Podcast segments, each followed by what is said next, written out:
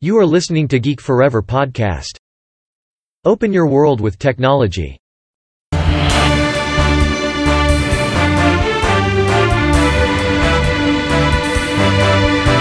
This is Geek Daily.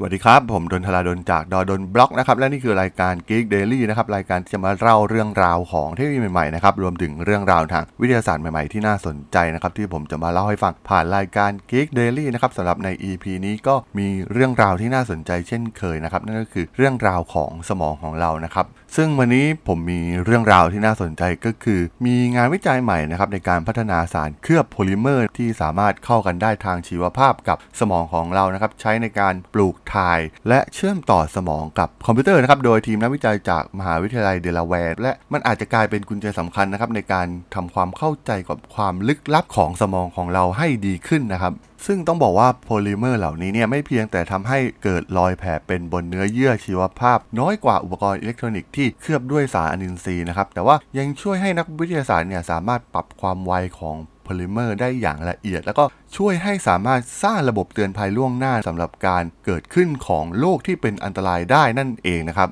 และที่สำคัญด้วยความก้าวหน้าด้านงานวิจัยเกี่ยวกับอุปกรณ์เชื่อมต่อกับสมองเนี่ยทำให้นักวิทยาศาสตร์เนี่ยกล่าวว่าอาจจะกลายเป็นคำตอบสำหรับการสร้าง interface กับสมอง แล้วก็เชื่อมต่อกับ AI ของมนุษย์ที่มีประสิทธิภาพในอนาคตนั่นเองนะครับ โดยทางดรเดวิดมาร์ตินผู้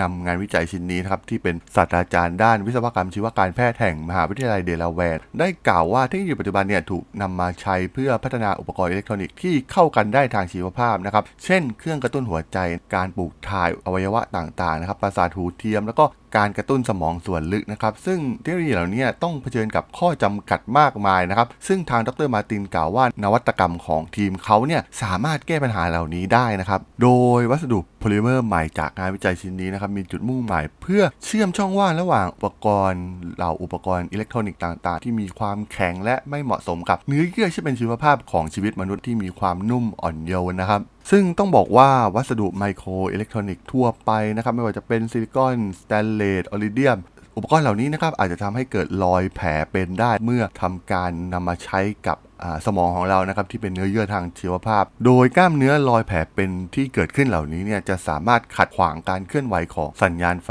ฟ้าได้นั่นเองนะครับ โดยแทนที่จะทิ้งวัสดุเหล่านี้ไปโดยสิ้นเชิงนะครับ ดรมาตินและเพื่อนร่วมงานได้ตั้งสมมติฐานว่า การออกแบบสารเคลือบที่เข้ากันได้กับอุปกรณ์เหล่านี้เนี่ยอาจจะทำให้ได้รับสิ่งที่ดีที่สุดจากทั้ง 2 ส่วนนะครับไม่ว่าจะเป็นด้านชีวภาพจากสมอง หรือเนื้อเยื่อของมนุษย์กับอุปกรณ์อิเล็กทรอนิกส์เหล่านี้นะครับ โดยทางทีมนักวิจัยเนี่ยได้หาวัสดุทางอิเล็กทรอนิกส์อินทรีย์นะครับ เช่นโพลิเมอร์ conjugate นะครับที่ใช้ในอุปกรณ์ที่ไม่เกี่ยวข้องกับ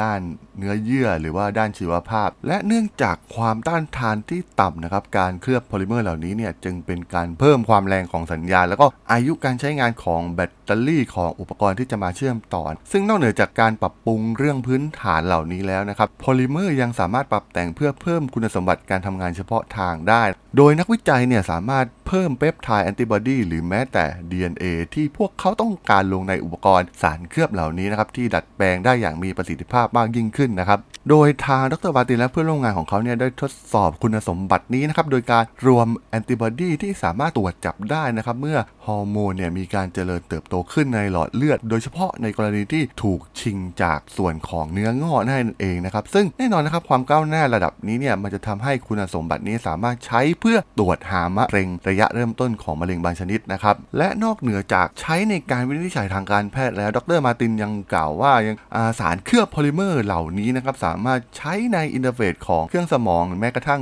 ในการรวม AI เข้ากับสมองมนุษย์ ซึ่งต้องบอกว่ามันเป็นเรื่องราวในนิยายวิทยาศาสตร์นะครับ เช่นตัวอย่างของหุ่นยนต์อย่าง Terminator นะครับที่เป็นการผสมผสานระหว่างร่างกายมนุษย์กับหุ่นยนต์นั่นเองนะครับแต่ต้องบอกว่างานวิจัยเหล่านี้เนี่ยอย่างที่ผมได้เคยกล่าวไปนะครับกำลังพัฒนาอย่างรวดเร็วนะครับ รวมถึงมีบริษัทเอกชนอย่างอีลอนมัสก์เองก็ลงทุนในเทคโนโลยีนี้ในส่วนของ Neuralink นะครับ ที่ทำ interface เชื่อมต่อสมองกับคอมพิวเตอร์ ซึ่งคาดว่าเทคโนโลยีนี้เนี่ยกำลังก้าวหน้าไปอย่างมากนะครับซึ่งทางดรมาร์ตินได้กล่าวว่าขั้นตอนต่อไปของงานวิจัยชิ้นนี้ก็คือการทำความเข้าใจให้ดีขึ้น ว่าจะปรับพฤติกรรมของสารเคลือบที่เป็นโพลิเมอร์เหล่านี้อย่างไรนะครับ เมื่อมีการมารวมเข้ากับสิ่งมีชีวิตจริง ๆ นั่นเองนะครับ ต้องบอกว่าเป็นเทคโนโลยีที่น่าสนใจมากๆนะครับหลายๆแขนงในส่วนของการเชื่อมต่อ ระหว่างอวัยวะของมนุษย์กับส่วนของคอมพิวเตอร์หรือ AI เนี่ยกำลังพัฒนาไปอย่างมากนะครับต้องบอกว่าเราอาจจะได้เห็นไซบอร์กที่เป็นมนษย์ครึ่งหุ่นยนต์ ครึ่ง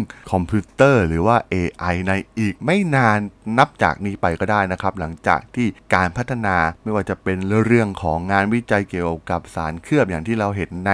งานวิจัยชิ้นนี้นะครับรวมถึงงานวิจัยในการเชื่อมต่อสมองเข้ากับคอมพิวเตอร์ที่หลากหลายบริษัทมากๆนะครับกำลังพัฒนาอยู่ต้องบอกว่าเป็นสิ่งที่น่าสนใจมากๆนะครับและจะ Impact อย่างมากๆนะครับกับโลกของเราในอนาคตที่จะเกิดขึ้นอย่างแน่นอนนะครับ สำหรับใน EP นี้นะครับผมก็ต้องขอจบไว้เพียงเท่านี้ก่อนสำหรับเพื่อนๆที่สนใจเรื่องราวทางวิทยาศาสตร์ใหม่ๆ รวมถึงเรื่องราวทางเทคโนโลยีนะครับ เทคโนโลยีใหม่ๆ ไม่ว่าจะเป็น AI Machine Learning Robot เทคโนโลยีต่างๆนะครับ สามารถติดตามมันได้นะครับ ทางช่อง Geek Forever Podcast นะครับ ตอนนี้ก็อยู่ในแพลตฟอร์มหลักๆ ทั้ง Podbean Apple Podcast Google Podcast นะครับ Spotify YouTube แล้วก็จะมีการอัปโหลดลงในแพลตฟอร์ม Blockdit ในทุกๆ ตอนอยู่แล้วด้วยนะครับถ้าอย่างไรก็ฝากกด Follow ฝากกด Subscribe กันด้วยนะครับสำหรับใน EP นี้เนี่ยผมก็ต้องขอลากันไปก่อนนะครับเจอกันใหม่ใน EP หน้านะครับผม สวัสดีครับ